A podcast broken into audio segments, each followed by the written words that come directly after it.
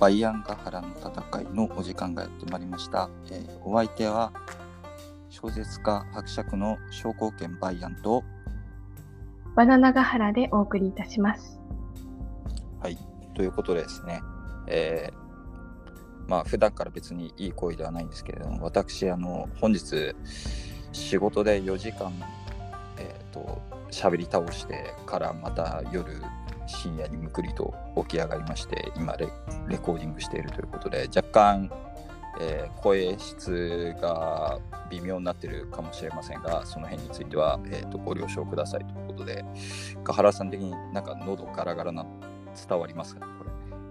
伝わりますね。れ。はい。ということで、なんかおちょっと。はい。自分ちょっとなんか会社の法務部みたいなところで働いてまして、なんかその辺のあの、法律違反しちゃダメですよみたいな内容のやつを1日に2回なんか別の部署に対してやったので結局今なんか喉ガラガラみたいな感じであります毎年毎年微妙に決まりが増えていくのでどんどん時間が長くなっていくという。のがあってありましてまあ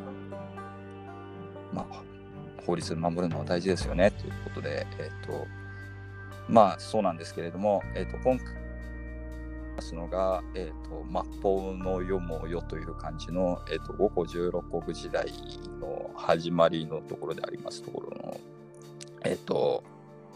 始まりにしてなんか五胡十六国時代そのものみたいな感じの、えっ、と赤録という人物についての、えー、と今回は話をさせていただきたいと考えております。えっと赤録人物的な概要で言いますと五胡十六国時代の、えっと、校長後ろにあの、えっと、清楚支援管理庁の庁のって書いてあの校長っていうやつを、えー建国した人っていうやつでまあこの校長っていうのはまあ赤長とか言ったりして赤録っていうこの人の名前を取って赤長と言ったりもするんですけれどもえっとこれを建国した人で、えーとまあ、建国した人っていうのは世界市場とか中国市場とかいっぱい出てきますけれども、えっと、この人が珍しい点はなんか割と成り上がり度が高いというか、えっとまあ、奴隷みたいなところからスタートして最終的に皇帝まで行きましたというところで、えっと奴隷から盗賊へ盗賊から傭兵へ傭兵から将軍へ将軍から王へ王から皇帝みたいな感じでだんだん成り上がっていくという、えーところで、えーと結構得意な人生の持ち主かなというところで、えーと考えております。バナナガハラさん的には、えー、と赤録ってどんなイメージですかね？そうですね。やっぱり、主人公度がとても強いですね。そうですね。五胡十六国時代の中では割と主人公味があって、それで自分もちょっと主人公にした小説とか書いたりしてるんですけれども、割となんか、その、初期の方とかは割と、はい 残酷なこともやるんで、ちょっとジャンプ向きではないかなっていう。ヤンジャンあたりならいけるかな。ああ、そうですね。青年誌の主人公ぐらいだったらまあいけるかなみたいな感じはあるんで、えっと、俺の兄貴だったかな、なんか言ってたの、なんか目の笑ってないルフィって言ってて、目の笑ってないルフィって、お前それ黒ひげじゃねえのって思うんですけど、いや、でもルフィも結構目は怖いですよ。そうですよね。結構冷静な。光とかは入ってて人は死ぬぞって言ってる時のルフィみたいな。なんか目目に輝きがない感じで喋ってる。人は死ぬぞ、ドンみたいな感じですけど、人の夢は終わらねえ、ドンとか言って、後ろに獅子類類みたいな感じなのが、割と赤録のイメージっていうことですね。お前の夢結構えぐくねみたいな感じあるっていうですね。まあ、でもまあ、割と、いっぱいさっくり殺してる割に、なんか本人は、えっと、爽やかですまよね。あ、爽やかですよね。で、お本人は自分は爽やかだと思っているところが結構怖いなっていうところで、自分は爽やかだとっているセリフを残してますもんねっていうところで、あれ結構好きなんですよね。あの大丈夫たるもの、来来が来る実月公然たるがごとして、え、お前そんな後ろ暗くない人生じゃなくない？みたいな感じはあるんですけど、まあ、自分ではそう思ってないっていう認識のズレが。結構お前騙し討ちとか結構やってないみたいな感じはあるんですけど、えっ、と、芝居のことをどうこう言える身分じゃないですよね。そうですね。芝居のことどうこう言える身分ではないですよ。お前の最大領域、曹操と一緒だからっていうところなんですけど、まあその辺は、まあ突っ込むとね、赤録的には違うんですよと。劉邦とかと似た系列の人だと本人的には思っていたというところでですね。えっと、まあ、触れていきたいかなというところであります。で、まあ、奴隷から始まるって言ったんですけど、赤録の、まあ、ちょっと赤録の話、今回ちょっと原稿用意したんですけど、途中で力尽きたぐらい結構長くなるかもしれないので、もしかして30分番組にならないかもしれないということで、えー、と最初にお断りしておきます。ところで、まあ、ちょっと序盤から触れてって、たまに休み休みでいこうかなと思いますので、えっと、はい、では、赤録について、まあ、赤録、えー、五胡十六国時代の校長の建国者で、出身は血族って書いて、血っていう字がなんかまた、なんか、左側が羊で、右側がなんなんていうんですかね、火に勾玉の勾みたいなの書いて、血族っていうやつで、なんか郷土系らしいんだけど、詳細不明の民族みたいな出身で、古い本読んでたら、この時の時代はもっとよくわかんない扱いだったのが、なんか、タシケント出身の配下京都の出であるとか言って、初めて聞いたよ、そんな話。なんですけど、タシケントってどこだっけっていう感じだったんですけれども、まあ、まあ、そういうちょっとよくわかんない、血族っていうと、血族赤録は血族の出身であるって書いてあって血族のこと調べると血族は赤録を出した民族であるみたいなぐらいの説明で他をよくわかんないのかよみたいな感じなんですけれども、えっとまあ、この後もうなくなるんですよね、はい、確かこの校長の後、もう血族の人はもう出てこないっていう感じになってしまうんで、はい、そうなんですよね。多分そこしか書くことがない。一応あの、はい、南北朝時代に宇宙大将軍って名乗った人がなんか、赤録のことをうんぬんって言ってるところがあるんで、もしかしたらそうなのかもしれないけども、違うかもしれないぐらいの。あ宇宙大将軍後継も出自がよくわからない人ではあるんですよねっていうところで。自自称、自称赤録のとつながりがあるものとしてよく例に出されますね。よくわかんないけど、おそらく戦費じゃねえのみたいなこと書いてあった後継っていう人は、本人的にはまあ赤力の後継者なのかもしれないかというところなんです。というあたりで、よくわかんないのが 血族で、まあ、血族は郷土系だけどよくわかんないやつを血族と呼んでいた節があるみたいなのもあって、まあ、マジで謎の民族という感じであります。で、本人赤録って名乗るのは実は結構後で元の名はベイとかベイロクとかいう名前だったらしいで父親は一応いて母親も一応いるんですけど、えーと、父親は小部族の族長のような仕事を推していたが、えーと、アル中であったので代わりにベイロクさんが、えーと、後の赤録が、まあ、族長代行のような仕事をしていたらしい。でそれなりに信頼を得ていたらしいんですが、えっ、ー、と大安年間という302年から何年かかなんですけどには、えっ、ー、と天変地異が相次ぎましてあのクソ大雨が降って草原が、えーと、一月で沼になったりでそれで水田が全部流れてしまったり。で逆に次の年は大干ばつで大地が砂漠化してしまったり。でえー、っと砂漠化したと思ったら今度はイナゴが大発生してみたいなので作物が次々と毎年ダメになるという難易度ベリーハードのシミュレーションゲームみたいなやつが続きましてまあ飢饉が発生してしまうんですね。でいわば部族とともに最初調産するというあの土地を離れて、まあ、多分反両反応だったから多分農業とかも多分知ってたんだろうと思うんですけど、えーと、飢饉でいわばもう部族とともに調産してあの土地を離れてしまう形になるということででここで因縁深いあの八王の乱でもちょろっとだけ名前出たかもしれないですけど芝島が出てきまして芝島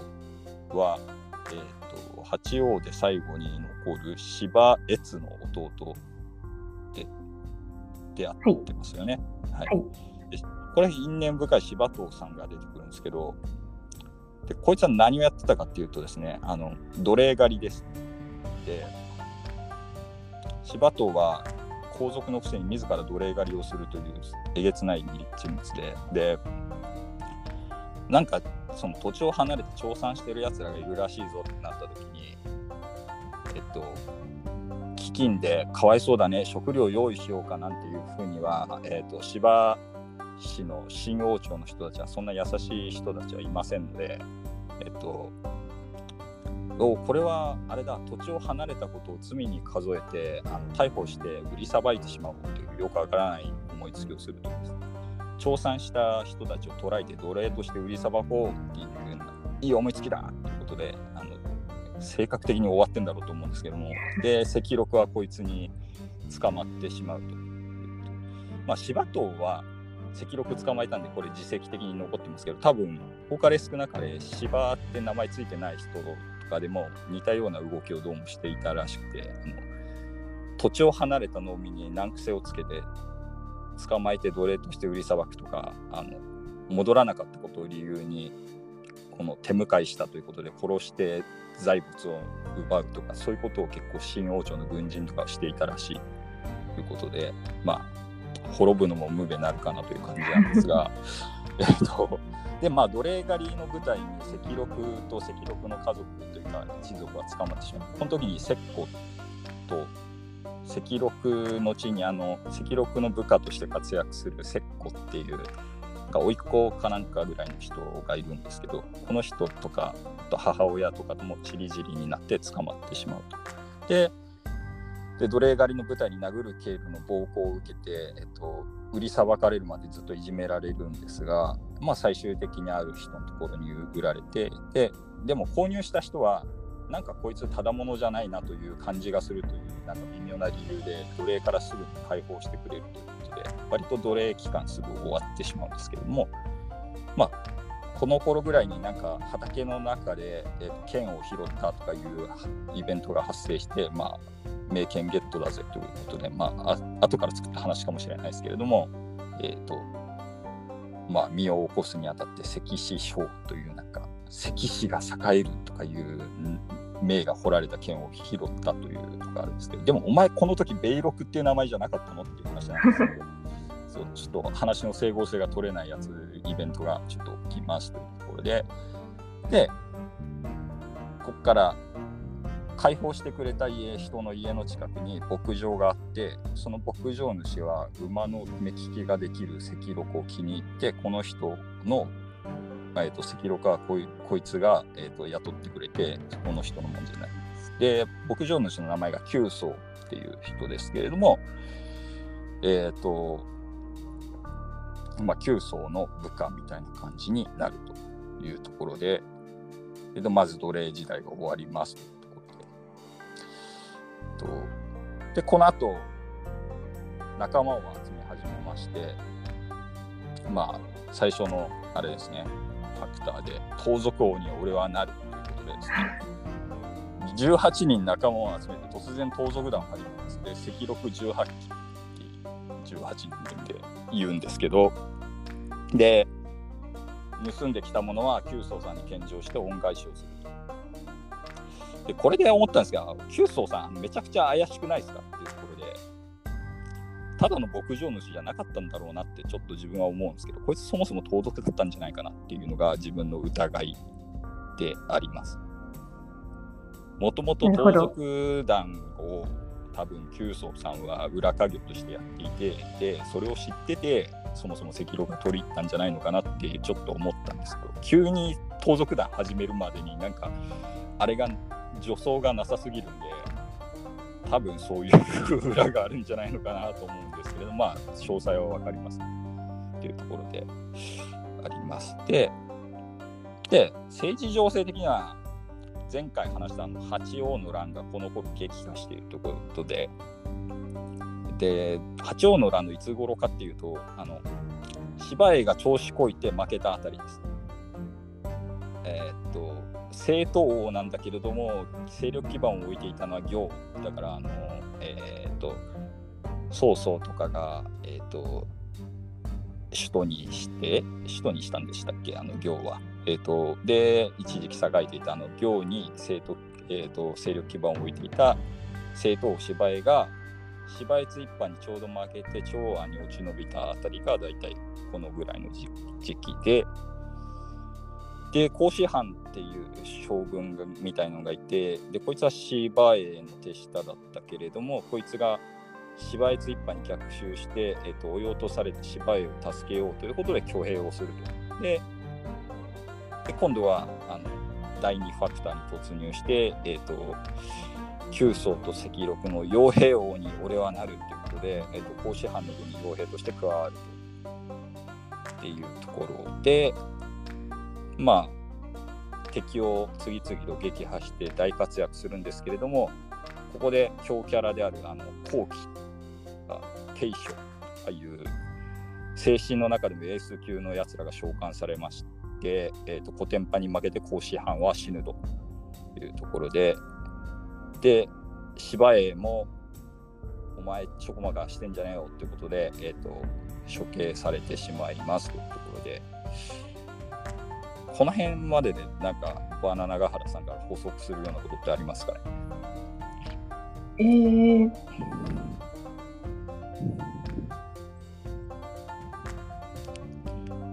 と、多分八王の乱的にはこれって中盤ぐらいなんですかね。いや、でももう後半じゃないですかね。後半差し掛かってますかね。はい。もう残り、えっ、ー、と、芝行と芝越の一騎打ちぐらいの感じですから。最後。この後はもう最後って感じですかね。はい、もうあとは芝行が締め殺されたら終わり。ですね。特に、特に明るいが起きないやつですね。まあ、もう芝越一人勝ちのルートに、えっとまあ、芝江が死んだあたりからまあ入ってくるっていうところなのかな。あの芝領ももうもはや長安を持ってるだけぐらいの。あ場所的には最終拠点かつての栄光はもうないよっていう感じですね。あで、あれですよね、この、このぐらいになってくると、で、大体八王の乱の八王もほぼほぼみんな死んでてあと2人ぐらいとか3人ぐらいとかそのぐらいになっていくというところで、えっ、ー、と中央ではそんな、えーと、情勢になってますというところでで後期って、はい、後々も出てくるんですけどこれこの人あれですよね。ちょっとあだ名がかっこいいですよね。何でしたっけ？あ。の屠殺するのとに、えーと、伯爵の伯で吐白っていうやつがあだ名だったと思うんですけどもうこんな名前ついてたら強いに決まってんじゃんっていう感じがするんですけど。割とポジション的には三国志でいう呂布ぐらいの感じかなと勝手に思ってるんですけど。強さ的には後期ですかね。強さというかなんか共有感。ああまあでも、あれかなと思うんですね、あの呂布、呂布、確かにあれかもしれないですけど、後期って結構、その、根は真面目系なのかなっていうふうに思ってたりして、なんか結構軍法に厳しくて、親戚を殺したい、あの処刑してしまった後に号泣してたりとかするんで、なんか結構、いや優しい優しいところもあるんだけど、まあ、でも、吐白ですけど。東博だから、そうする東に博で東博。まあ、超強いんですよね、この後期っていうのは。で、テーションもちょっと後期ほど目立たないですけど、強いキャラで、まあ、まあ、この後もちょちょこちょこ後期もテーションも出てきますというところで、えっ、ー、と、まあでも芝栄が処刑されちゃいましたって、まあ、芝栄を助けるために始めたんでもう作戦失敗なんですけど、まあ、ここでめげる9層でも赤禄でもないというところで、え、ー、とまあ次の部分に移りますということでここでめげる9層と赤禄ではなく次にどうしたかというと一旦まあ隠れるんですけれども、えっ、ー、とじわじわ動き出しましてまあ主人公っぽいって最初に言いましたけどこれ主人公の動きとしてはなんかやっぱりヤンジャンとかの主人公かなと各地の刑務所を襲撃して囚人を味方につけるあまあでもインペルダウンとかって考えたらまあジャンプかもしれないかもしれないでもあれですよね、ワンピースも一応そのアウトローっちゃアウトロー。アウトローですかね。だからちょっと、ちょっとだから赤録見てるときになんかワンピース感を想像しながら、えっと、読んでいるんですけど、ね、割と、割と着色しなくてもそういう部分もちょっとあるのかなっていうところで。でゴールド・ロジャーあたりが、あの、ね、龍炎ですね。そうなんですよね。で、そう、なんか、赤色はもう後に出てくる龍炎にはちゃんと憧れてた節あるなっていうのもあって、その辺もちょっと触れてるかなと思います。で、あとは、まあ、囚人を味方につけるのと、あと、孔子藩の手下の生き残りをかき集めるっていうことをして、で、芝絵の棺をゲットしますね。芝絵の棺を掘り起こして、で、芝越一派をやっつけて、えー、っと芝江様の仇を取るんだって言って騒ぎ立てるなどして軍を立て直しますけどお前なんか雇われた感じだったのになんかそんな芝江様にそんな肩入れする要素あったっけ？みたいな感じなんですけど急走とか。そう、赤とかっていうの。急に言い出したな。急に、急にそんなん言い出したの。いいこと思いついたぐらいの。そう、芝居にお前らそんな世話になってねえだろって話なんですけど。で、そしてまあ、騒ぎ立てるなどしたところ、軍が本当に立て直りまして、で、いつの間にか下っ端ぐらいの感じであったところの急走を、えっ、ー、と、まあ、甲子藩の軍の中ではそんなにブイブイ言わしてた方ではないと思うんですけれども、まあ、旧層が甲子藩旧甲子藩軍のまとめ役みたいな感じになって旧層軍みたいになります。でもうちっちゃい町は無視していきなり行を襲撃しようぜということで行を強襲しましてあの因縁の相手である柴戸を撃ち殺すことに成功するということですね。で、まあ、自分を奴隷に落とした張本人である柴戸はここでぶち殺すということで、まあ、ちょっとカタルシスがあるかなというところであります。で、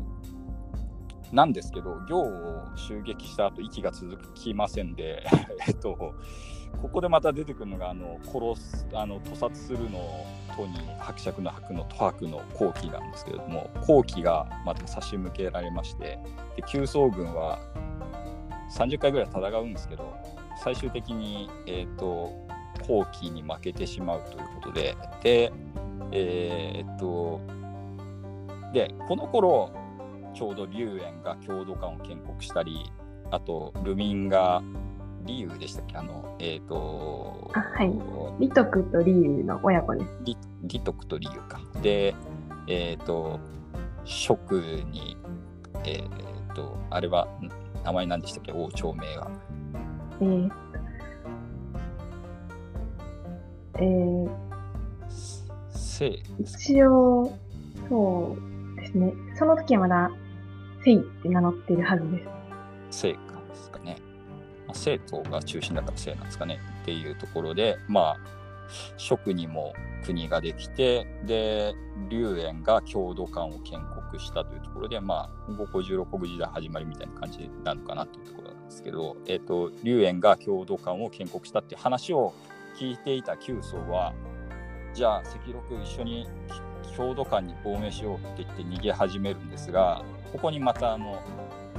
えーと、帝将がログインしましたということで帝将が今度追撃してきて、えーと、完全に旧宗軍は崩壊してしまうというところで甲子藩に負けた時は、えーと、帝将と戦って、えー、と逃げてる時に、えー、と後期に襲われるって感じだったんですけど、えー、と今度は逆で後期に負けて逃げてる時に帝将に襲われるってことでん、なんか こいつら勘弁してくれという感じなんですが、えーと、帝将が追撃してきて、まあ、完全に旧宗軍が崩壊するというところで、で旧宗と赤禄はあの別々のに道を握ればどっちかは助かるかもみたいな話し合いをするということで、で、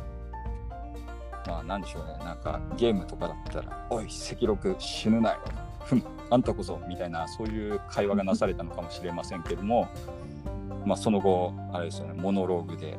赤禄が九層の死を知ったのは彼が漢の地にたどり着いた後のことであったということで、まあ、九層は追っ手に捕まって殺されてしまうことで赤禄だけが、えーと、共同館にたどり着くというところであります。でまあ第一部館みたいな感じなのか青春編集たいな感じなのかもしれないですけれども。でここまでで何かあります？バンド長原さんから。ね、そうですね。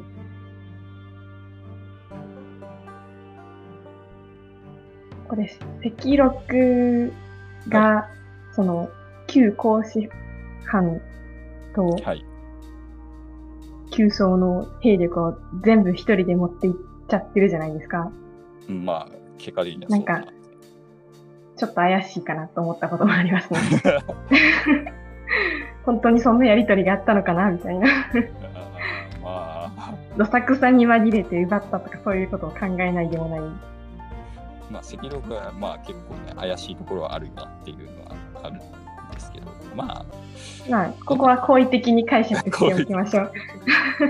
まあ、元、後で合流する予定があったとか、そういうことを考えないでもないですよね。九層は自分の牧場の方に向けて走っていた形跡があるということなので、そうなんですね。そうですね。紙幣っていうあの牧場があったところに向かって進んでいたらしい。で、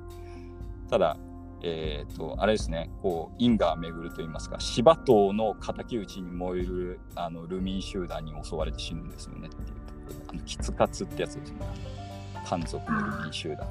に、えーと、たまたまぶつかって殺されてしまうんです。っていうところであります。で、まあ、赤禄が漢の地にたどり着くまでにもちょっといろいろあるんですけれども、えーと、第2部ということで、赤禄はまあ最初に、まあ、なんかよくわからん個人の集落に、あの、恵比寿の集落にたどり着くんですけれども、そこの、えっ、ー、と、判断力の怪しい、なんかダメな感じのリーダーがいて、そいつを丸め込んで、で、一緒に龍炎のとこ行こうぜって言って龍炎の間にたどり着くというところで。でまあ手土産としてそのなんかよくわからん部族の人を丸め込んで一緒に来たんであの、えーと、兵力を、えーと、抱えて、えーと、龍炎に基準したので、まあ、龍炎の方でも気に入ってくれるということで。で、えー、お前結構口立つのかっていうことではい。他のやつにも同じことやってきますよって言って嘘800で今度は右岸族を丸め込んで漢に基準させるということで、えっと、これで、えっと、龍炎に本格的に気に入られて漢の将軍として取り立てられるということでまあ多分赤禄もなんか龍炎のなんなんていうんですかねなんか人格の雄大さみたいなのになんか惹かれていたんじゃないかなというふうに勝手に想像してるんですけれども割と本気で、えーと、漢の将軍としてやっていこうという感じで、えーと、赤炉がこの後、まあ、大将軍に俺はなるみたいな感じだったのかもしれないですけど、えーと、活躍していくと。でこの時競い合うようにしていろんな砦を落としたり町を落としたり一緒にするのが王美ですよね。王にあの弥勒の実みたいな字で王美であったですかね。でこの人と競い合うように、えーと活躍します。というところであります。でいろんなとこ攻め落とすんですけれども、えーと、紀州を攻め落とした時あの紀州の北の、えーと、北に異なるですよね。はい、はい、で紀州を攻め落とした時に重大イベントとして、えーと、張飛っていう人が、えー、と手下になりますということで、えー、と張飛は春張本とかの蝶に、えっ、ー、と、賓客ってあの上に、えっ、ー、と、浮むりに少ないみたいなの書いてあの、品。浜みたいな。下そうそう浜みたいなやつで商品なんですけど、えっと、この人結構好きなんですけど、バナナガハラさん的に長品ってなんかどんなイメージありますか？私も結構好きで、はい。あのー、これまであんまり楽々もなく動いてた赤録に初めてその大まかな道筋を見せた人みたいな感じがします。そうなんですよね。なんていうか、こう、大略を持った人なんですよね、この人っていうのは。あの、この後も結構出てくる、その、えー、個人というか、えー、漢民族以外の君主と、えー、漢民族の、その、対象というか、頭脳のペアみたいなものの先駆けな感じがあります。そうですよね。えー、っと、先駆けにして、なんか、でも一番かっこいいコンビな気が、個人的にはしてるんですけど、あなんか、最後、最後まで割と、割といい関係のまま終わるのもあって、結構好きなところであります。で、これ結構キャラが立ってて、こいつは最初ニートなんですよね。で、で、ニートの理由が、その、まあ、俺の望んでる職に就けないみたいなことを言って、ブーブー言って、あのちゃんとした仕事に就かないんですけど、いやで、常々言ってるのが、まあ、俺は長領、あの劉邦に使いあの長領と同じくらいの才能があるんだけど、俺の劉邦にまだ出会えないんだよなみたいなこと言ってて、えっと、でもそれ行動パターンは割と関心ですよね。そうですね。長領というよりはと。そうなんですよね、ニートやってて、なんか、俺もう全然あれなんだよなっつって、しっくりこないんだなっつって言ってたんですけど、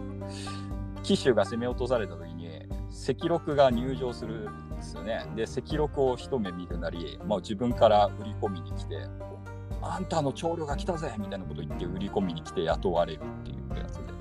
まあ多分最初やべえやつだと思われて遠ざけられてた節がある そりゃそうだと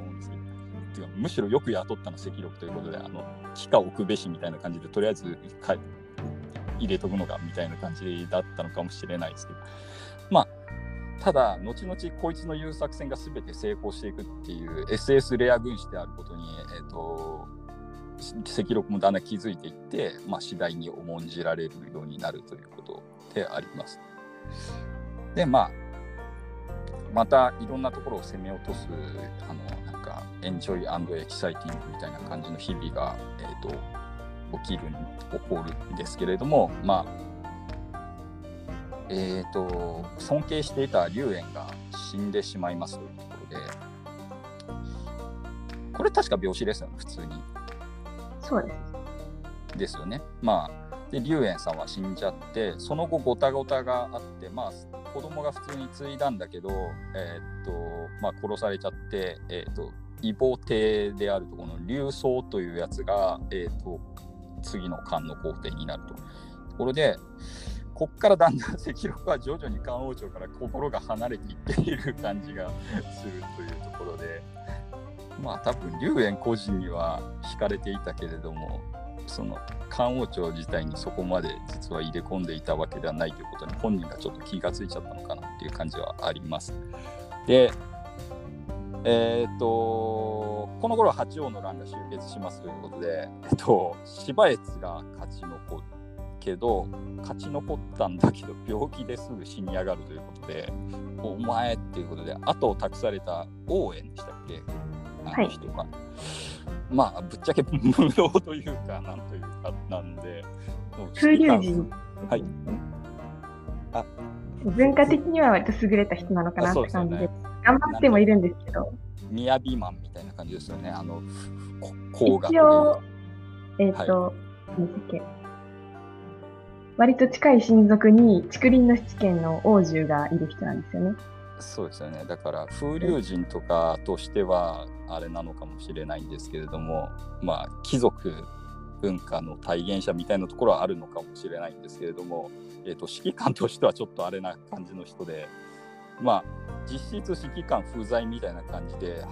えーと、芝居一派は、えーと、わちゃわちゃしているわけですけどそのわちゃわちゃしているところにちょうど赤録が到達してしまうということで。えーと、赤禄に襲われた芝越一派は10万人ぐらいまとめて死にますということで、えーと、新王朝の主要メンバーもか、えーと、ほとんど死んでしまうということで マジかという、えーと、現象が起きて、えーと、でまあとどめをさせなかった芝越の死体を引きずり出して、えー、と燃やして天にこいつが悪いんだって言って天に知らせるんだとか言って芝越の死体を焼くという死体蹴りみたいなことをした後に、えーと、竜陽とか王尾とこっちに対立する2人組なのがちょっと印象的だなと思うんですけど、えーと、あの眉が白くて目が赤いというあのすごい特徴の、えーと、竜尾竜陽とめめっちゃでっかいんですよね確か。あ給食はい給食 4, 4分3分ぐらいのサイズ。はい、クソ背高くて、えっ、ー、と眉が銀髪なのか白髪なのか分かんないですけどで目も目が赤い目が遮光が宿っていてとか言って書いてあるひひげが100本しかなくて、はい、全部長いとかそういう変な特徴とかもありましたね、はい、この人でもそんな特徴をいっぱい書かれる割にはあの志半ばで死ぬといえば死ぬ人なんですけどなんでこんなにあのなんか帝王の証的な体の変な特徴がこんなにフューチャリングされてるんだろうと思ってちょっと気になるところではあるんですけれど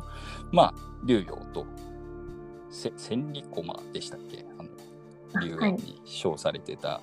竜家の千里駒竜家の千里。駒かっこいいですよね。あだ名もかっこいい。かっこいいですね。あとあとあの弓がすごく得意で。あ竜力っていうんですか？みたいなやつです。人人者人者鉄の塊を射抜くみたいな感じで言われてます。そうなんですよね。まあ酒癖が悪いのがちょっとっていうかアル中気味なのが、えっ、ー、とあれなのと2メートルもあって超でっかいくせに割と病弱っていう弱点もあるんですけれども なんか肝心な時病気だったりするんですよね理由あとあとは OB がまた一緒に落葉を攻め落とすんですけど、えっ、ー、と OB も OB もここでちょっとどういう人なんか説明しておくと、王尾は、えーと、龍炎のマブダチなんですよね、確か。はい、えー、龍炎が、えー、龍炎はもともとその共同善雨の子供として、はい、新王朝に捕虜としてとどめ置かれてた人なんですけど、その時に友達だったのが王尾ですね。オービーさんは、えーと、割といいとこの坊ちゃんであったにもかかわらず新王朝がわちゃわちゃしてくると盗賊の真似事みたいなことをしだしてぐれ出して、えー、でいつの間にか、えーと、新王朝から離れて謎の勢力と化していてで龍炎が漢を起こすと,、えーと、紙幣を引き連れて漢に基準する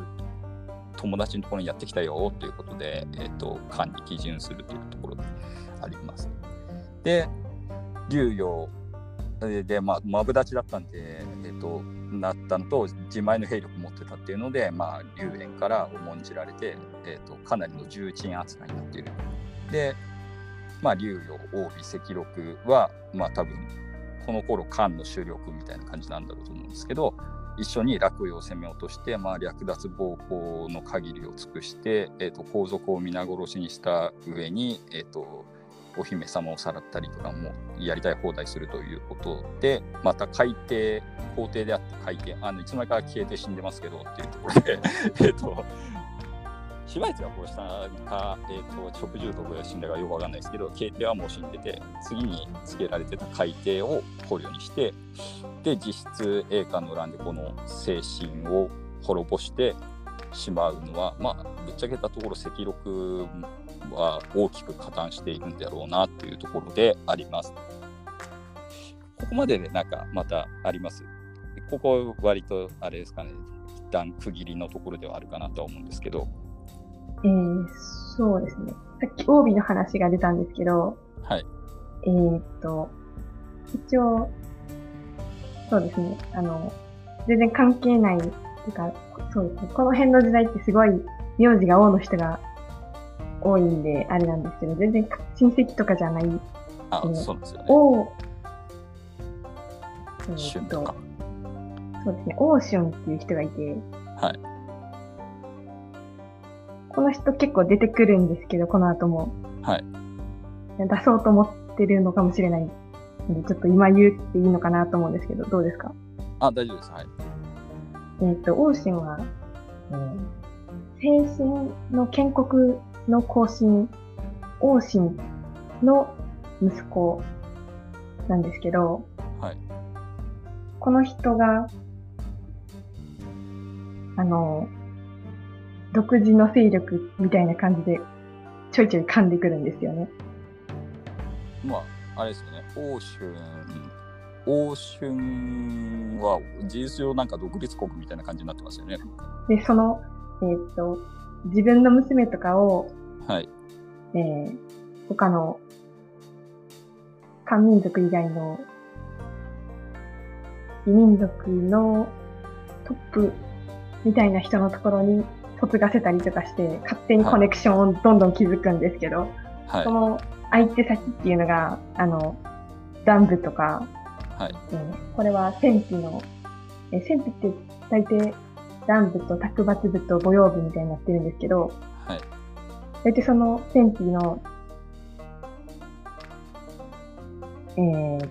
そうですね、母用部、えー、この後円を立てる母用会とか、えっ、ー、と、あとは、そうですね、卓抜部とかにも結構娘をやったりしてて、はい。この後、どんどん優卑していく人たちのところに、うまいこと娘を送り込んだもんだなと、感心しますね。まあ、まあ、欧州自体は、まあ後でそのちょっとで出す出すかどうかあれですけどあの赤禄に殺されちゃうんですけどでも考えてみたらあのあれですよね父方ではないっていうかあのあれですけど娘の血筋ですけど最初にそういうことをやってるからは言ってしまえば欧州の血筋自体は実は戦費族とかの方で続いていってるということでまあ、はいある意味うまいことやったのかなはい、先見の目が目があるんですよねっていうところで。で、その赤力にも説教されてますけど、はい、だからその兵力をもうちょっと精神を守る方にやっていれば何か結果が変わっていたのではないかなと思いますね。はい、そういうところとかで。そう。赤力の面白いところとして、なんか、新王朝がグダグダになったことについてちょっと微妙に悲しみを覚えている感じがなんかあるのが面白いなこの人って思うんですけど。なんか天下が乱れたことに関してちょっと若干のお前も乱してんじゃんっていう感じはあるんですけどあのなんか若干の悲しみを抱いているっぽくてこいつお前頑張ればよかったやんけっていうのあの新側として頑張ればこんなことにならなかったんじゃないのとかもう敵をやっつけるときにそういうことを言ったりするのがちょっと面白いなと思ったりしますという。お前何目線だよみたいな感じあるんですけど。お前のせいだよって思います、ね、お前のせいだよある。ちょし芝越の死体焼いてなんかこいつがどうのこうのこいつが悪いやみたいなこと言ったりするとかなんか微妙に説教癖みたいなのが赤力があったりしてちょっと面白いなと。悶々なんだけど説教癖がある人っていう、ね、なんかワンマン社長っぽいなって思うんですけどまあそんなところでありますでまあで洛陽を攻め落としたんで、まあ、精神が滅びましたというところで海底は捕虜になってしまってで僕はあんまり流走好きじゃないんですけど理由としてはあのこの後の海底の扱いがあんまりひどいなって思ったりするわけですけれどもあのなんかトイレに連れて行ったりとか皿を洗わせたりとか。洗わせたりとか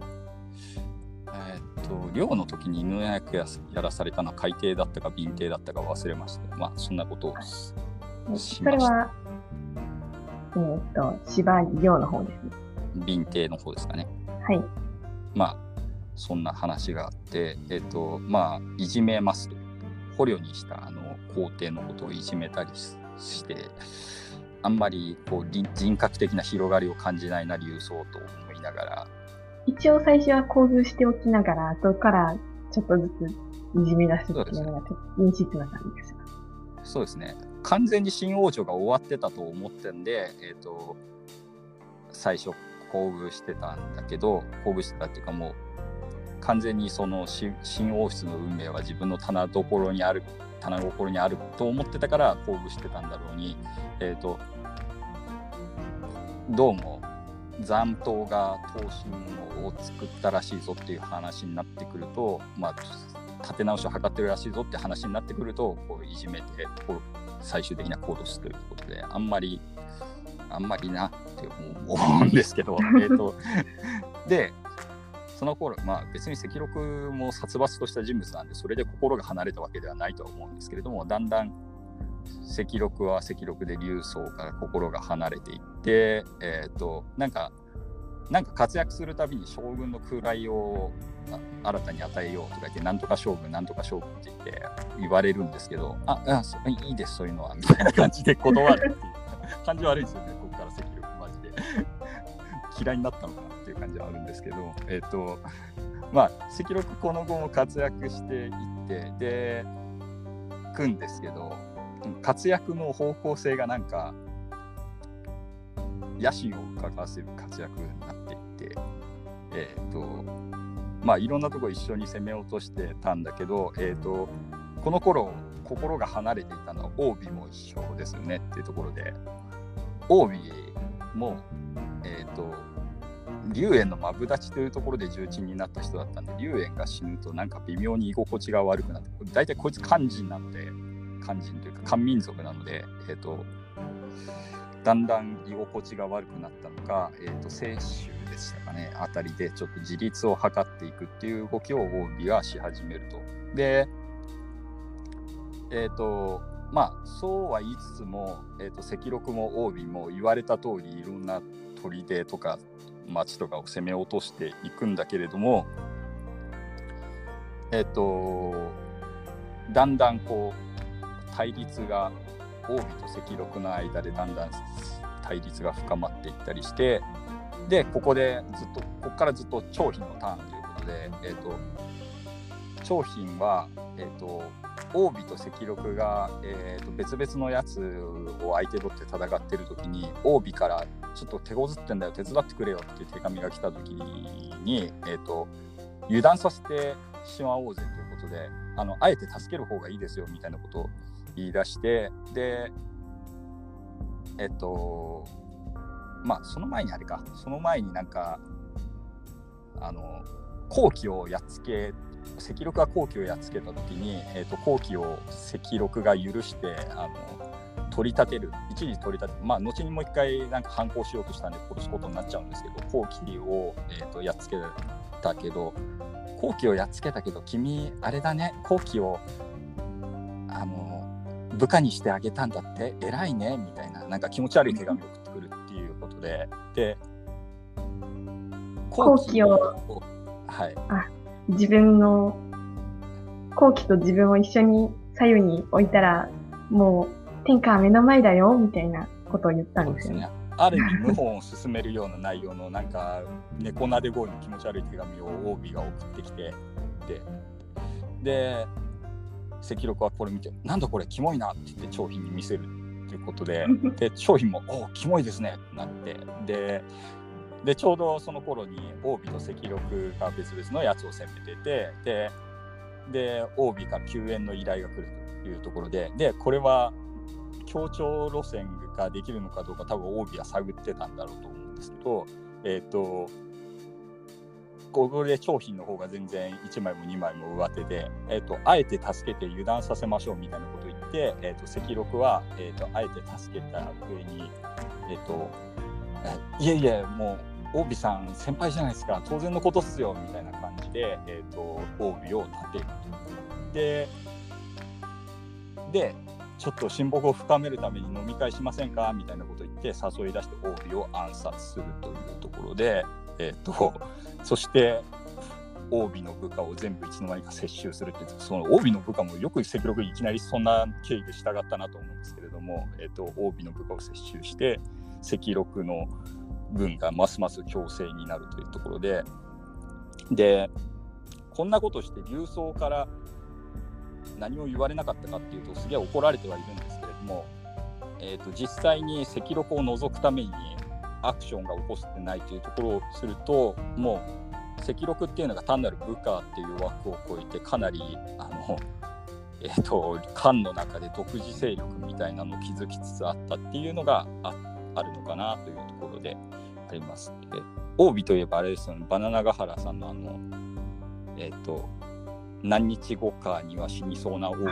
ていう映画すごい可愛かったなと思うんですけど、なんだ、赤録いいやつじゃんってやつですよねっていうところ。あれ割と赤録ってあの小説書く前にちょっとあのあれ見て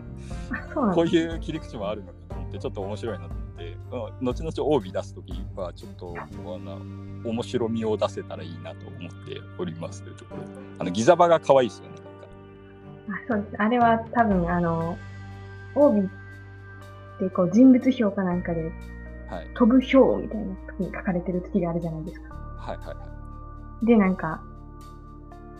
若干猫かけになってるんですよね、多分。牙を出してみました。なんか、あれですよね。この辺のちょろさが、なんか逆にその強強度の人たちと仲良くなれた感じでもあるのかなっていうななんていうんですかねもうちょっと葛藤しそうなもんじゃないですか。あの海底いじめられたりとかいうところに同席してたわけでしょ OB とかって多分。でそうですね。それ考えるとこいつなんかその辺のことあんま考えてないちょっと抜けたところがあるのがまあ京都と仲良くやれたところではあるのかなとちょっと。でも竜陽が確か落葉を焼いた時には、はい。あの、楽よは天下のうちなのに、この強度のガキは、みたいなことを言ってますよね。ああ、まあ、その辺はやっぱり、あの、帯もやっぱそこは肝心だなと思って、ほっこりしますね。ほっこりでもない攻めとってなんだよって思うんですけどね。焼く、焼くのはダメなのかな焼くのはダメなの焼くのは肝心的にアウトなのかなみたいな。あ焼くのはダメっていうのはあれで出てきましたね。あの、えっ、ー、と、あこ今回全然関係ないですけどあの後部艇のあの部下の五官が、えーと、生徒を焼いた時は後部艇はあのその焼いたことについては責めるんですよねっていう五感のことを手紙で責めるんですけどその時になんか言い回しで好きなのがあの使い古したほうきみたいなものまで焼けてしまうだろうみたいなことを言っててなんかその例えが結構好きで、なんかその個人的、使い古したほうきっていうのはもの例えだと思うんですよ。だから、その使い古したほうきが燃えちゃうだろうっていうことを言いたいわけじゃなくて、その使い古したほうきみたいな、あの個人的にはああの世間的には何の価値もなくてもその人にとっては大切な思い出が詰まったものとかまであの火を放つと焼けてなくなっちゃうでしょっていうことを言いたいんだろうなと思ってなんか戦争やっててもそういう目線があるのが後部の良さだよなと思うですよね。っていうところですみませんちょっと後部艇に話が一回行ってしまいましたけどまあそういう優しさが特にないのが赤六ですっていうところなんですけれども えっと赤六はまあ話が戻ってくると、オービーを暗殺した後も次々とあの、えっ、ー、と、やばそうなやつらに接近しては、えーと、油断させて殺すみたいなのを結構やっていてもうずっと商品のターンみたいな感じで騙し討ち超うまくなってしまいます、前半生であのただただ暴れてあの、ね、あのねコポーとか言われてたんですよね。あのと恵比寿のイナゴすごいあだ名だなと思うんですけど。ココココですね恵比寿のイナゴココ赤六なんですけれどもえっ、ー、とまあどんな感じの軍だったのかっていうのが押して知るべしという感じなんですけれどもえっ、ー、とって言われていた人がこの騙し討ちとか計略とかできるようになっていわば商品すごいです商品すごいですよね。あのさまようばっかりだった劉備が突然諸侯を乗っ取ったのと同じぐらいの変貌あの孔明を手に入れた後の劉備ぐらいの変貌を関岡が遂げていくわけで。で、えっとこの時期にやっつけるのが、えっと清州の例えばさっき出てきた欧春とかですよねっていうところで欧春も最初なんか、えっと油断させたりしてで極限まで油断させたところで突然捕獲する感じだったと思うんですけど、えっと、でもこれも王神ちょっとちょろすぎないかなとか思ってちょろすぎるですよね、これね。周りが散々止めるのに。そう周りも散々止めたしなんだけどまあちょろすぎて、えーと、完全に赤禄にコロッと騙されて捕まってしまって。で赤禄は騙したくせにあの説教を始める。そう説教を始める。お前の罪を数えろみたいな感じになってボロクソにオーション行った後で処刑するみたいな感じです。ひどくね？と思うんですけど。あとこのオーシュン一回その捕まってこう護送されてる途中に水、川の中にこう、自ら飛び込んで自殺しようとしたりとか、死ぬ直前までずっと悪口言ったりとかして、なかなか可愛らしいなと。悔しかったんだろうなというのが伝わってきますと ありますが。まあ、まあ、自業自得感も結構あるんですけれども、欧春も死にますよってところで、でまあ、精神の人たちも、あれですよねっていう、なんか強調する時期とかをことごとく謝ったりとかまあ、精神も滅亡してますけど、真の人たちも、ここはこいつ助けた方がいいんじゃねみたいなところは、えーと、助けず、ここでもう助けても意味ないんじゃねみたいなところは助けようとしたりとか、なんかそういうのがあって、ことごとくタイミングが悪いっていうのがなんかちょっとありますというところで。まあで、オービもオーシュンも殺して、あとはダンブをやっつけたりとかする時も、まあ、長品。あと、18期の時に触れりゃよかったんですけど、18期の中でもきらりと輝く人として、校長っていう人が結構活躍しますよねっていうところで、で、校長とコートンって、あ、こうコートンってやつが、はい。結局どうなんですか？つながりはあるんですか？俺多分同一人物じゃないかなと思ってるんですけどね。なんか、発音が実は昔は近かったみたいなのは、ウィキペディアか何かではい。見ましたけど、えっ、ー、と、トン、豚と、えっ、ー、と、草冠に長いって書く蝶ですよね。蝶ですよね。校長とコートン。多分、多分同じ人じゃないと、18期の中の人だから、こんだけ重んじられてたっていうふうに考えた方がしっくりくるので、おそらく同じ、同じあれなんじゃないかなっていうのと、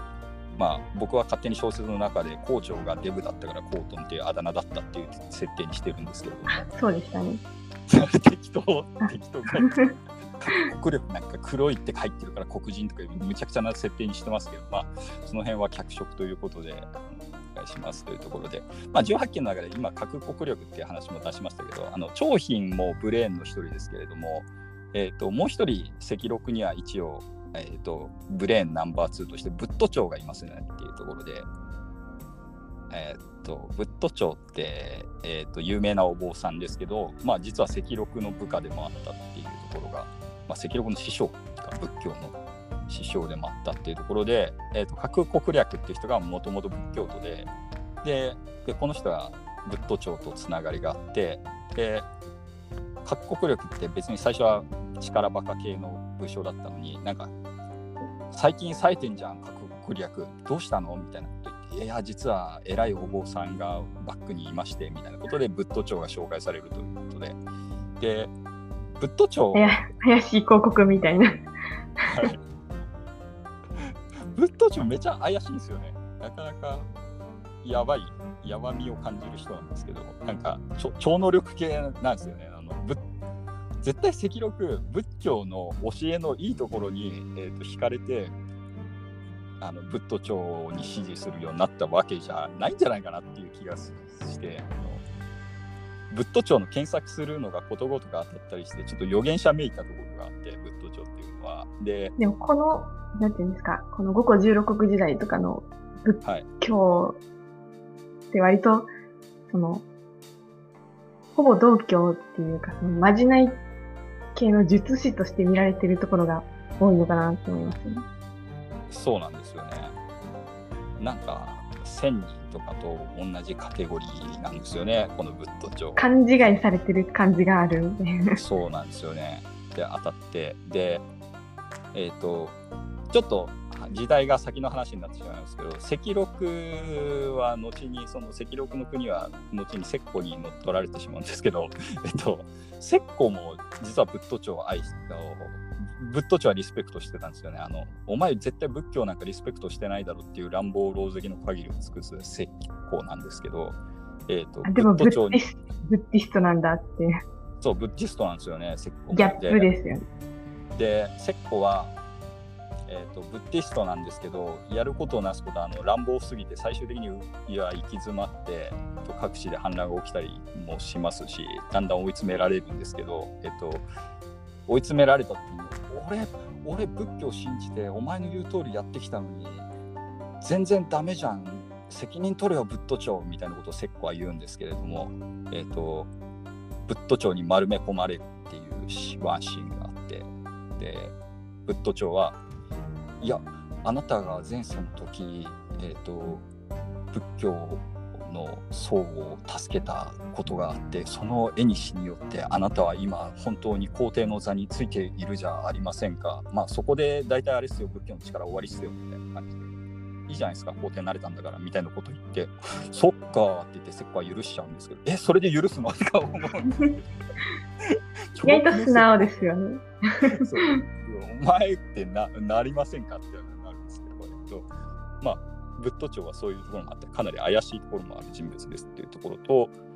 えっと、まあ、まじないみたいなことをし、まじないというか、まあ、予言めいたこととか、超能力みたいなものを発揮したっていうことで、えっと、赤禄からも石国からも、えっと、一目置かれていたと。最初からめちゃくちゃ怪しくて、あの出だしのところが、わしは弱い100歳を超えていてとか、ね、なんかむちゃくちゃ嘘嘘くせえこと言うっていう人なんですけれども、まあ、まあ、ブッド長もいますよっていうところで、あちょっと話が飛んじゃいましたけれども、えっ、ー、と、まあ、18期の中にはそういう人とか、あと、インド人とかいますね。キアンっていう人はインド人なんですけど、えっ、ー、と、天竺出身、まあ、天竺出身って、キっていう名字の人、他にいませんもん木ってあれですよね、あの怪物でいましたけど、木っていう怪物が。あそうなんです。あれです、シユの一族ですね、木っていうのは。えっ、ー、と、シユの、えっ、ー、と、シユ、シユと関係があるとか、シユが実は木であるとかっていう説もあるんですけど、あの、一本足の牛の怪物が木なんですけど、あの、木をあしらったあの、なんか有名な聖堂の壺みたいなのがありますよね世界史の教科書とかに出てくるあれ、あれが木木の足なんか模様の名前にもありますよね。そうなんですよね。昔の怪物の模様をよくわかんないやつ、大体木とかされてた。本当かよと思ったりする。っぽいかも。怪物の模様は木にされがちです。私有だって私有門だったり木門だったりするんでしょうけど、まあ似たようなものだとされてます。で、まあそんないろんなメンツがいるんですけど、まあまあ怒った勢いで18機の1人切り殺したりしてるけどな赤6とか思うんですけどえっとまあ博打の席でなんか喧嘩してそんなことしてしまったりもするんですけれどもまあやった後割と赤6っていうのはやっちまったって言って後悔したりするところでまあこの辺なんかアレキサンダー大王とかに似てるようなっていう感じはします。酔った勢いで処刑したりとかあとなんか何だったかな？なんか門かなんか作った時に落成式でいきなりその門が崩れたんであの作ったやつを怒ってその場で殺したんだけどその場で殺したのやりすぎだったなとか言って後からなんか将軍号を追贈したりとかなんかよくわかんない。そんなことするぐらいだったら最初から思うんですけどまあ赤力の愛らしい一面というところ。愛らしいか。愛らしくない あすみません。結構時間があれですけどまあ交尾とか欧州とかをえーと、やっつけた赤六は、えーと、最終的になんかあれかカッパーとかいうところがあってカッパーにまで行くんですけどでカッパーの方まで行くと今度は東進軍と対峙する形になるんだけどカッパーでめちゃくちゃ雨が降ってで疫病が流行っちゃって突然戦闘どころじゃなくなるぐらい自利品に追い詰められてしまうと。でそこでまた商品のターンということで、いやいやと。こんなところまで来たのがそもそも間違いだったんですよ。私最初から反対してたじゃないですかと、商品が言い始める。で、こんなところで、あの、東進と戦ってもしょうがないんですよ。ということで、家北に目向けましょうぜっていう話になって、で、まあ、家北で、え、ー、と、自立の目を探していくということで、で、この後、えっ、ー、と、えっ、ー、と、なんだっけ、ああれ、結構時系列がちょっとぐちゃってかもしれないですけど、えっと、この後は、えっと、竜僧も病気で死んじゃって、で、各順でしたっけいましたよね、各順って。はい。各順の乱見て、はい。あれですね、あの、名神ポジションの。そうですよね。おもねるって書いて、名言立つべしのネイのネイシンですよねっていうことで。えっ、ー、と、これが各順ってやつが、えっ、ー、と、まあ、いらぬ欲を書きまして、えっ、ー、と、クーデターめいたことを起こして失敗する。で、失敗して、だから失敗させたのは、えーと、千里駒であるところの竜陽で、で、各自をやっつけたっていうことで、まあ、竜陽が今度は新しい皇帝になる。で、多分赤禄は最初から竜陽とあんまり仲が良くなかった節がある。まあ、ライバルみたいなところもあったり、同僚だったところもあるので、っていうところもあって、で、ただ、竜陽は最初は、えーと、おだてて赤禄をなんとかつなぎ止めようとするというか、まあ、懐柔しようとするわけですよね。9尺とか与えてますからねっていう。9尺与えるのまずくねって思う。それってお前9尺与えとったら謀反されても文句言えねえんじゃねとか思うんですけど9尺を与えようとしたりとかあと次々となんかあのね曹操とかがもらってたような関与をえーと、赤禄に対して与えて懐柔しようとしたりするんだけどさすがに竜陽の側近たちから待ったがかかって「やめぴ」ってやるんですけどこれこの時に「やめぴ」ってなるだろうそりゃと思うんですけど、えーと、赤禄の側近たちは「あこのやめっぴ」ってなったんでこれを理由にやっちまいましょうぜっていうのを長品あたりが言い出してでえっ、ー、と長王様に即位して、えーと、長を建国するということで、えーと、こう長を立てるんですけれどもこの辺ややこしいのがでこの長に建国したのにこうして、えーと、そもそも漢っていう国語が気に入っていなかった竜陽が「ああ長だって?」みたいなじゃあ赤禄に嫌がらせするためにこっちも国語長にしようって言って長に変えてしまって、えー、と前長と後長が成立するんだけど先に長が名乗長を名乗ったのは赤禄なんですよね。でえっ、ー、と前長と後長と両方成立するって言ったけど、えーと、なぜか後に名乗りを上げた方の竜陽の長の方が前長になるで、これが何を表すはい。漢、漢の時からの、その、一応同じ一族の王朝なんで、続いてるとみなされての前兆なんですよね、多分。ああ。まあ、あとはあれですよね、結局赤禄が勝つからっていうネタバレもありなんですけど、あ、なるほど。前兆が滅んじゃったから、転んじゃった方が前兆になったみたいな感じなのかな。多分竜陽が勝ってたら違った可能性もなくはないかなという気がするんですよねっていうところで。先についえた方が善善がつくのかなっていうのも感じないでもないんですけど。まあ結局嫌がらせで嫌がらせで書いた説はさすがに言い過ぎかもしれないんですけどまあ漢っていう国語があんまり多分竜陽は気に入ってなかった。古漢融合策を、えーと、竜陽が捨てたかというとそんなことは実はないんですけど、えーとまあ、ととりあえず国語は漢から長に、えーと、竜陽も変えてしまうというころで、まあ、龍炎からするとちょっと遠いっていうのもあったのかなっていうところもありますし、まあ、そういう理由で、えーと、2つの長が並び立つというような形になる。でまあ商品はだんだん病気がちになってって、えーと、今までずっと商品のターンだったけど確かあれですよね。えっ、ー、と前兆と対決する前には多分商品は死んでしまったんじゃないかなと思うんですけど。そうですね。確かそうですよね。でえっ、ー、と前朝と後朝の対立という図式が出来上がってかつてはまあ同僚だったところの竜陽と,、えーと、赤禄の、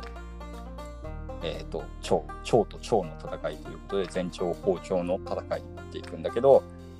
えっ、ー、と落葉決戦に最終的に突入していってで落葉では、えっ、ー、と、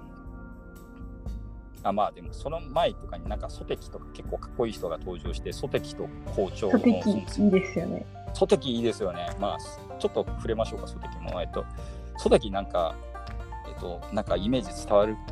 僕のか抱いているイメージが伝わるかというとあれなんですけどなんかハイエルフの英雄みたいな感じしますよね。わかります。わかりますエルフの英雄ソテキみたいな感じすごい伝わってくるメレルウル感があるなからあの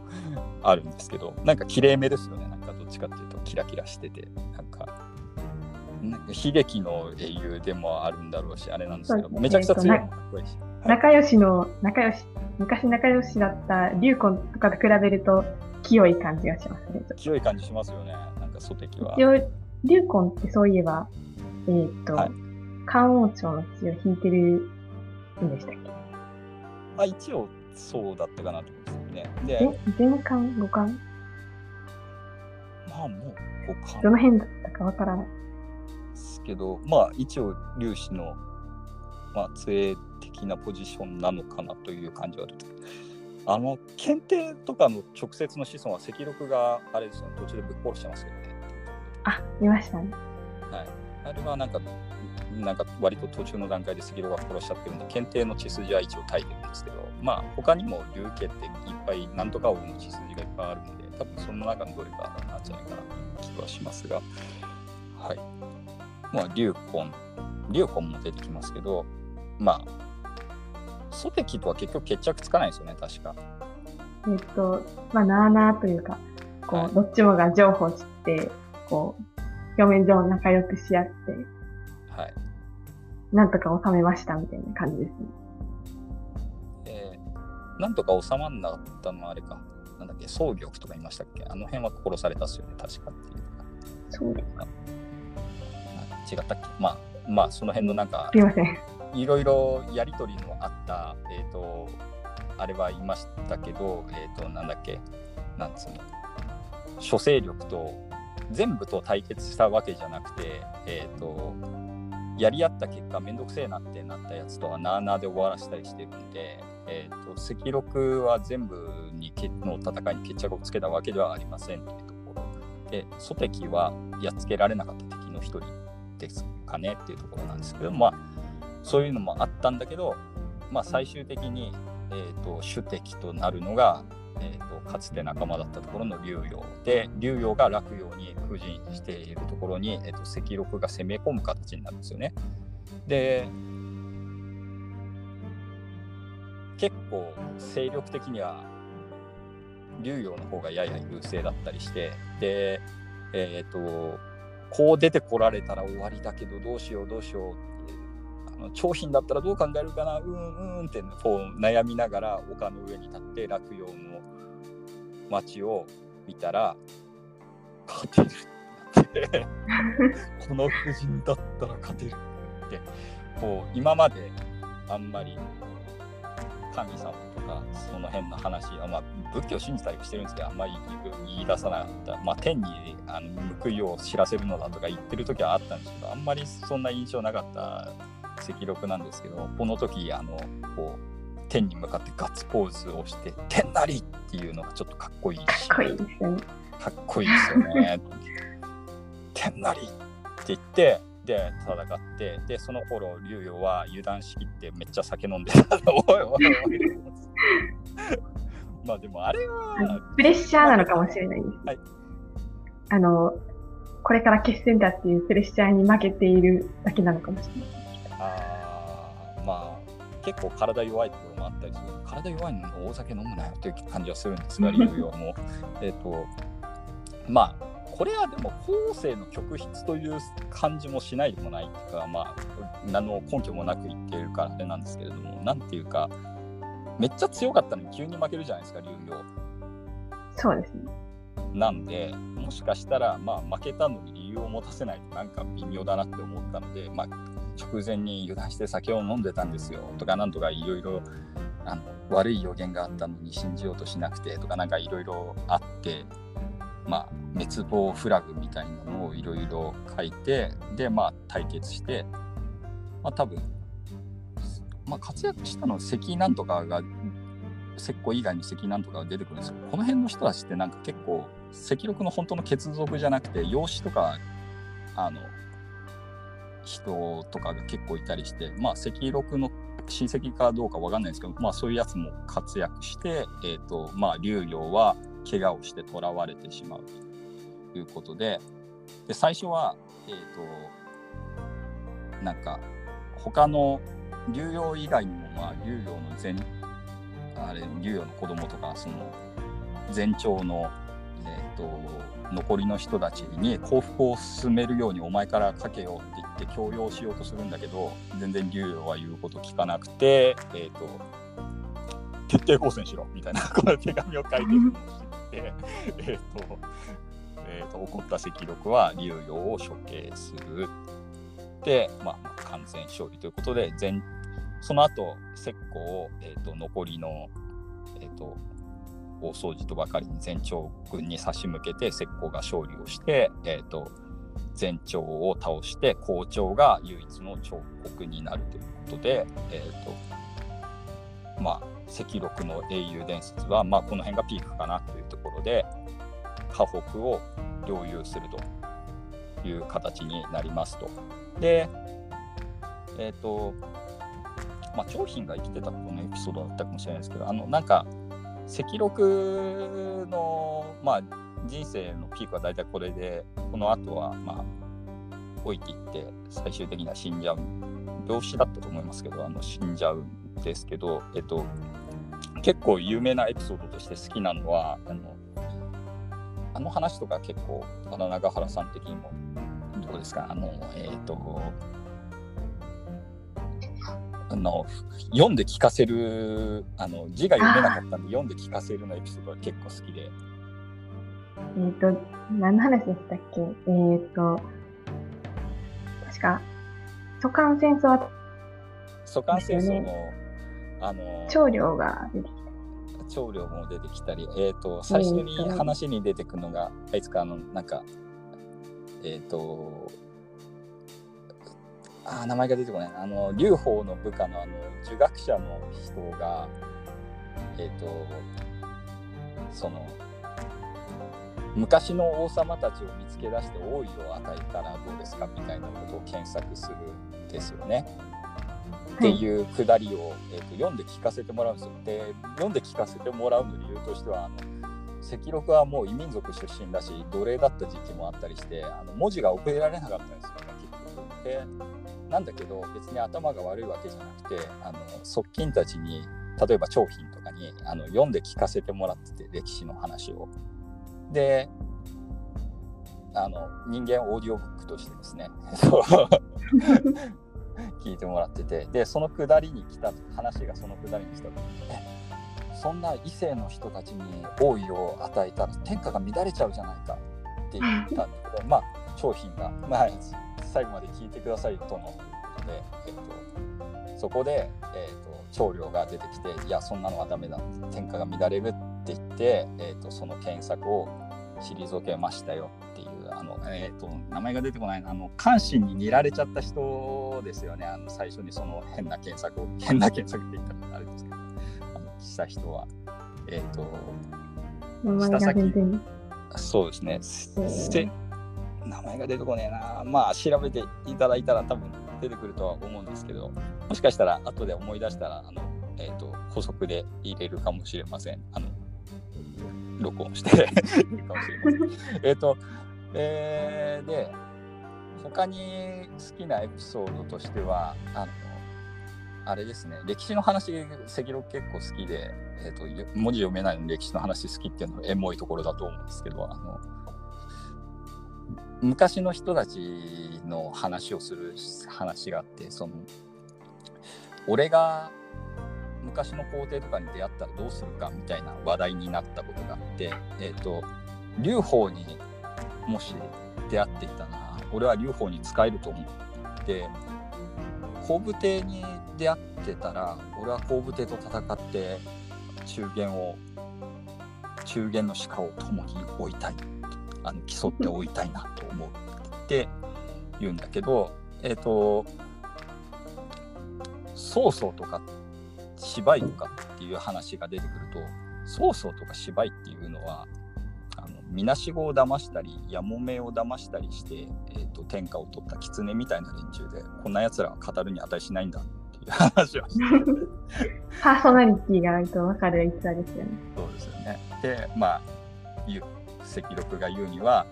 えーと、大丈夫たるもの来来楽々実月公然たるがごとしで一発の男っていうやつは合法来楽に生きないといけないそれはあたかも太陽とか月が天に輝くような生き様でないといけないんだみたいなことを言うんですけどお前そんな感じの人生じゃなかったじゃんかよまあでも逆にあ、はい、逆に確かあの龍炎は、はい、そうそう東芝院のことを割と上げ目で語ってたことがあったように記憶してますね。龍炎も結構目の付けどころが面白くてあの全く顧みられてなかったあれに龍禅にあの称号を追贈したりしてるんですよ。そこはなんかちょっと面白いかと思ったり。でもそれはもしかしたら漢漢っていう王国を建てる上で割と重要視したのかもしれない。そうなんですよね。で多分続けるのも大変だよっていうのが思ってたところがああるのかなっていうあの本人も結局王朝を維持できずに龍炎自体も漢も途絶えてしまいましたけれどもあの王朝を続けることの大変さみたいなのを龍炎は割と知っていてで劉備はすごいけど龍禅だってその 抵抗してあの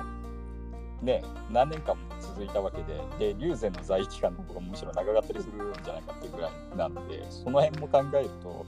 えーと、職官の皇帝として龍禅が全く顧みられないことに若干の疑義を感じたんではないかなっていうのがちょっと自分の予想なんですけどまあそういうところでなんかパーソナリティの違いみたいなのが例えば龍炎と赤禄とか出てくるよなっていうのがちょっと面白いかなっていうところでありますところで今回すげえ話長くなっちゃいまして今まで30分番組だったらめっちゃ長くなっちゃいますけれどもえっとえー、っとまあ赤禄という人物はなかなか面白いよということであります。はい。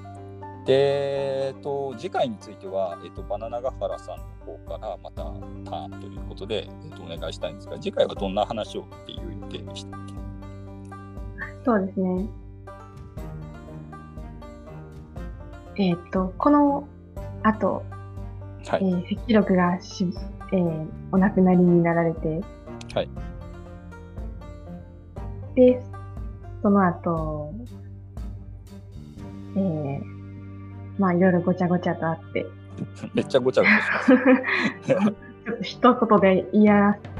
せないぐらいのごちゃごちゃがあって。はい。で最終的に家北を一時統一する前進っていう国ができるん